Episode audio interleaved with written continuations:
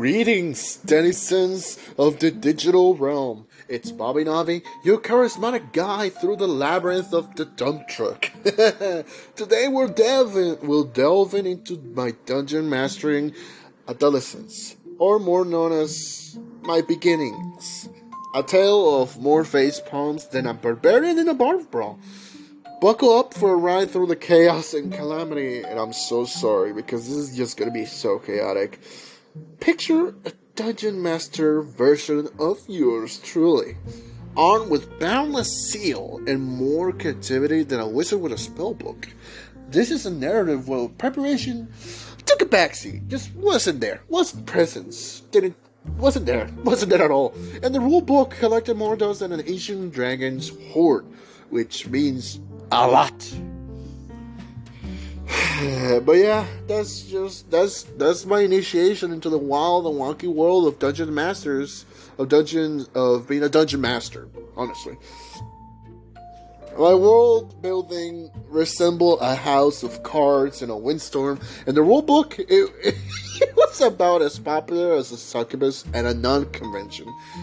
It, I honestly sucked. I really did bad. Like I will weave plot twists from the very fabric of chaos, dude. I will improvise without a safety net and occasionally conjure a narrative element, like a warlock on a caffeine high. From encounters that nosedive quicker than a wyvern with a vertigo, to NPCs with motives more convoluted than a beholder's dream journal. My dungeon mastering days were akin to navigating a maze blindfolded. And what I mean by that is pretty simple.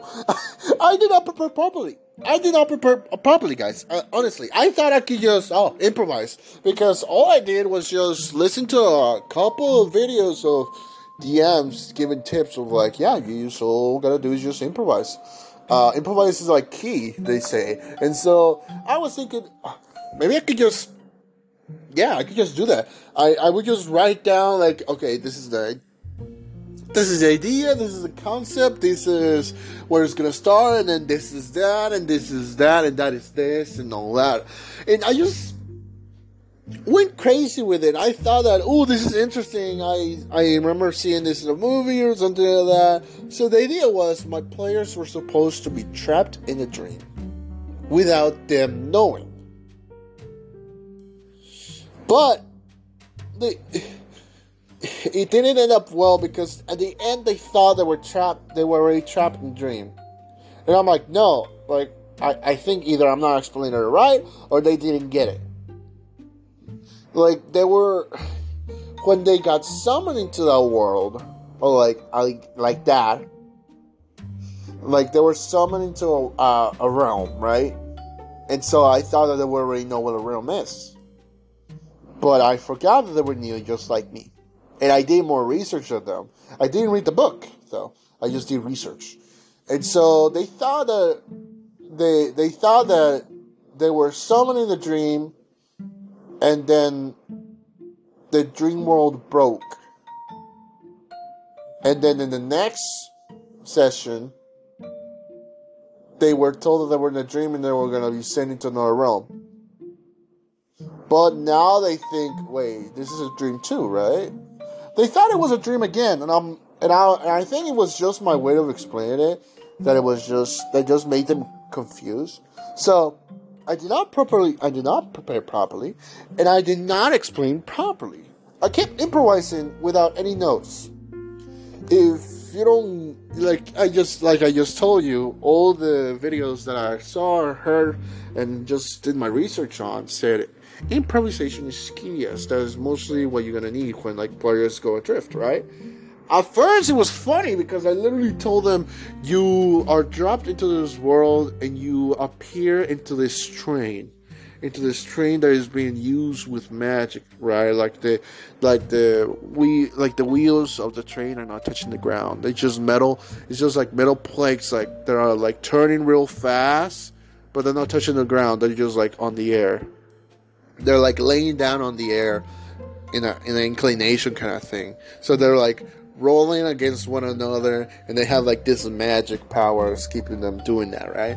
So the players were summoned into a, can, a train. Sorry i can't into a train and uh, well, funny enough, I did a little funny thing where one didn't know where wait, where, one of my players asked, wait, I'm being summoned with my clothes on, right? And I'm like, no, you're. I rolled for it. I rolled for it because I just kept rolling for it. I just kept improvising. So I rolled for it. and I said, no, you didn't. And so I told them, you appear in a room in a room in a train. So it's like bunker beds, right? Typical train room with like has two bed has two beds on each on the on on the two sides of the no on a wall. Two beds on one wall and then two beds on the other wall, right? That's how it was. And they one of them made a comment saying, "I hope I'm not in the same bed as the naked dude." And one of my players was playing. Uh, Josh was playing a dwarf. Let's go like that. Josh was playing a dwarf, and and Carl was playing a human, right? And so the human was the one that made the comment that am I gonna appear with my clothes? And Josh made the comment that I hope I'm not with him in the same bed. And I did and I made him put it in the same bed. So basically Josh was being Josh's character's character was being hugged by Carl's character, butt naked, and so they were like, "Ah!" They were just like, "No, what are you? Ah, don't touch me!" And like, "I didn't do this on purpose," and then just get into a commotion. Then out of nowhere, they hear, "Oh, what the fuck, mother!" Like you, you hear they hear someone screaming. They hear someone getting mad. Where in the room? No, in the toilet that is in the room. And so, do we have another player? Layla. Let's call Layla. Layla got. I put her in the bathroom, head down to the toilet. That's uh, that's how good friends I am with the Layla. Uh, when I put her, when I, I just shove her character's head into a toilet, and so she like rips off that he she rolls real high for strength, and so she rips out the toilet but it's still on her head. So she's just like, take it off, take it off. And so when they were playing, so they were just trying to take it off, and it gets more funny after that. But I- will tell you in another episode. But I'm gonna continue with my mistakes that I did. As I said, I kept pulling stuff out of my ass, just like, oh, you were naked and this and that. I also pulled out and uh, the train. I pull out the train. Uh, how it worked. I even if if they roll like an Arcana, I will just tell them simple things like, "Oh, it's it's being it's a magic is making it go so fast. Is making it levitate the entire cart." That the, the that wagon part. Like that's what I would just say. I didn't. I wouldn't give a description like it's using this kind of conjugate conjugation. You know, uh, uh, the spell that usually lifts objects, but it's used to use two pieces so it can work together and lift the he- most heavier stuff. Like, I don't even know if there's a spell like that. That's how unprepared I am, and uh, that's how I pulled the things out of my ass. And I did not read the rule, the player book handbook. Like I didn't read it at all. Um, I only read it once, and I was trying to make my first character for another campaign for another with a. Layla was in that campaign too. She was a player too, and um, it was someone else being a DM, and I just. I just, I couldn't understand it. Like she even tried to help me, but she wasn't there in person, right? She wasn't there like through a computer, like video call, and it just was so fucking confusing. And I was, and I just thought, okay, I did it. I, I don't know what I did, but I did it. But now I, I know more how to do it myself, but I still do not know how to explain it to others. And that is something that I really need to fix. Explaining and describing is something that I need to fix as a as a dungeon master because that is really something that everyone needs to know. If you don't know how to describe the environment, the area, description, or even how a person looks, or just the hair, if you're gonna describe like you can give it a simple description like, oh yeah, uh, it just look rough around the edges and has a bunch of pimples. It has like this kind of smooth skin on them. You know, like that is still a nice, simple uh, description. But if you really want to make the players feel like, oh, more into it, more feel like they're in a book, they're in a movie, and they're like really, really in there, you gotta get a better description. It doesn't have to be like, oh god, like let's say I go I go in Reddit and I say, give me a awesome description description of a person, you know? Like imagine you just try you just ask for an awesome description for a person and let's just say I, I just pulled something out of my ass right now and it's not me. I literally use an AI right now for this. Look, this AI writes so much better than me. But here's the thing look, made a paragon of charisma and charm, a soul whose presence lights up the room like a celestial beacon. Their eyes, vibrant and expressive, reflect a kaleidoscope of experience and untold stories. Like, what the fuck? I don't even know what is a kaleidoscope. What the fuck is this shit? Celestial beacon, my ass. Like, what? This, the AI does, like, you could go for a book AI writer or whatever. I'm, I use ChatGPT if you wanted to know. You could go ask someone else. You could go into the internet, any website, and any expert and ask them, give you a very a good, good ass description. You could go to any book and steal the descriptions too, but it doesn't. It doesn't sound. It doesn't sound nice, right? Because as I just said, some of these words don't make sense to me. So why will you say them? It might not make sense to the players either. Especially if they're new. So you gotta do simple but nice descriptions. So let's just go with a very like let's just ask this ChatGPT again. Give me a nice but simple description. Don't make it long.